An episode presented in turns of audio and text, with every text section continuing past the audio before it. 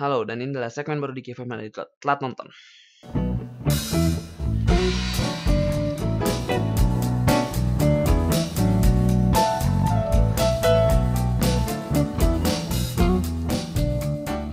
Jadi beberapa hari kemarin tuh nggak kema beberapa hari sih kemarin gue baru nonton lagi nih baru nonton nonton lagi sih baru nonton baru nonton Avenger Endgame di bioskop emang telat banget telat harusnya dua dua minggu yang lalu gue nonton tapi ya, baru nonton sekarang ya nggak apa-apa lah. Eh, setelah nonton itu gue baru ada pemikiran cemerlang kenapa gue nggak banyakin segmen baru yaitu adalah telat nonton. Ya telat nonton ini tercipta karena gue no- telat nonton Endgame. Jadi di telat nonton ini gue bakal ngobrol-ngobrol tentang film yang eh yang ditontonnya telat-telat. Dan untuk pembuka dari segmen ini gue mau bahas tentang Endgame.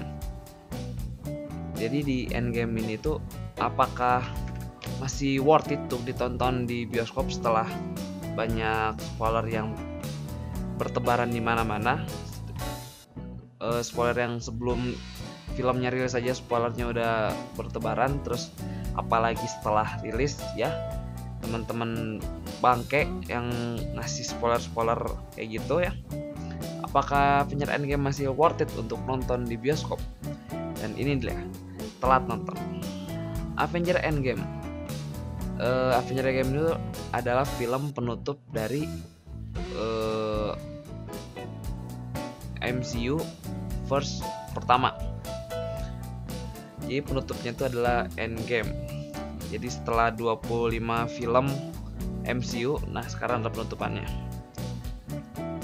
Masih worth it gak sih eh, Endgame tuh tonton setelah banyak apa namanya banyak spoilernya yang bertebaran di mana?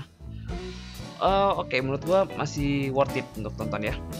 Karena di Endgame ini itu emang menjual utama jualan utamanya kan jualan dari ceritanya itu yang eh, Endgame ini adalah penutup dari 25 film MCU sebelumnya dan juga eh, penyelesaian dari konflik yang terjadi di Infinity War.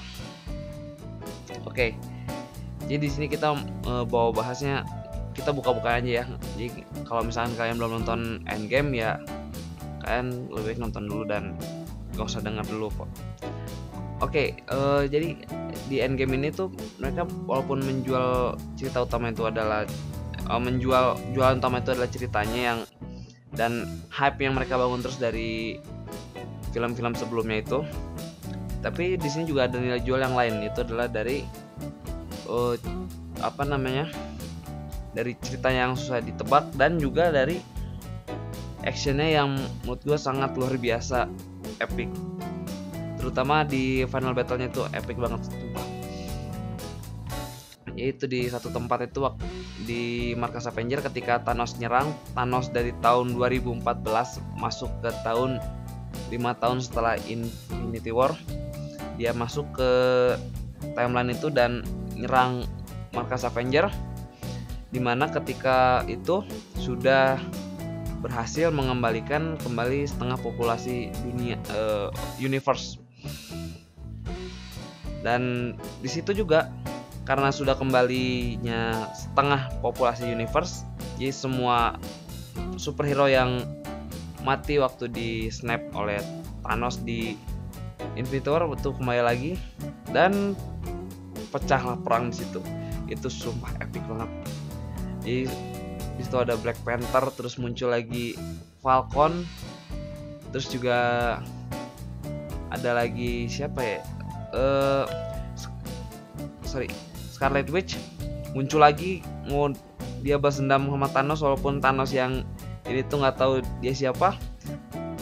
Tapi sumpah lah itu epic banget.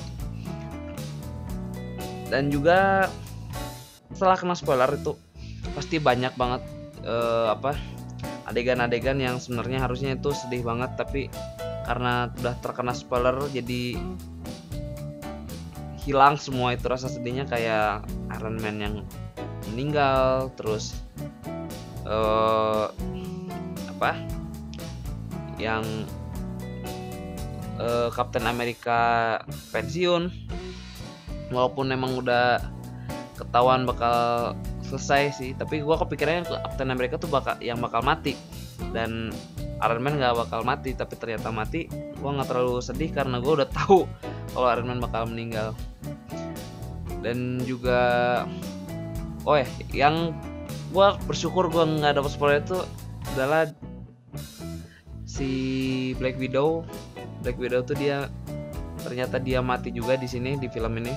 Dia mati dia mengorbankan diri agar uh, Avenger mendapatkan apa namanya Soul Stone. Kan Soul Stone tuh harus mengorbankan satu jiwa untuk jiwa yang lain yang abadi.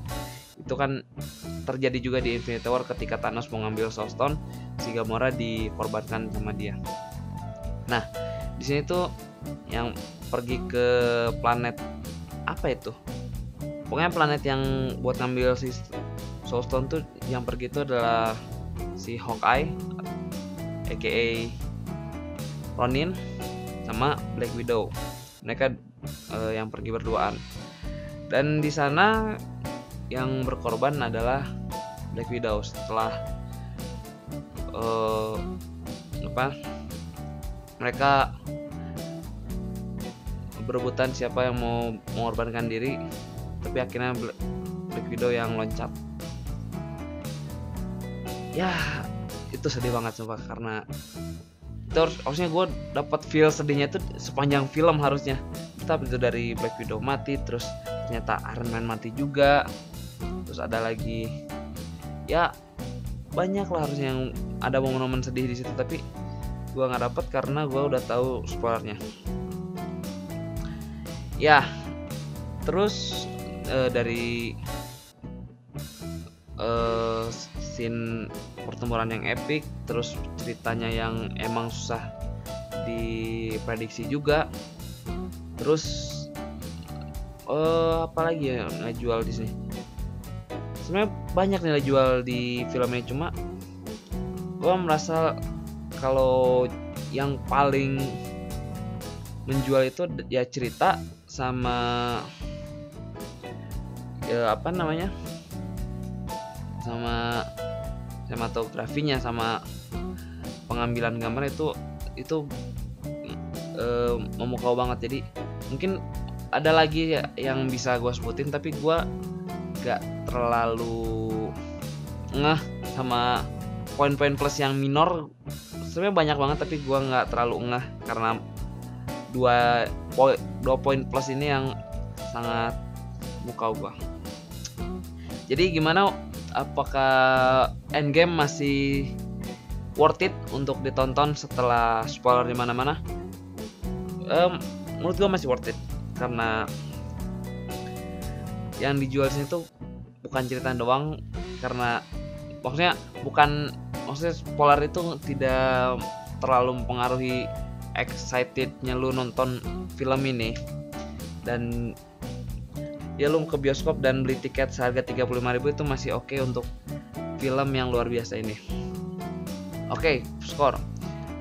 Skor dari gue kalau misalkan film ini tidak ada gue tidak kena spoiler macem-macem dan ini gue kasih 10,10 10. Kasih 10 dari 10. Tapi dikarenakan spoiler di mana-mana dan membuat gue kehilangan feel yang harusnya gue dapat jadi gue kasih nilai 8,5 deh.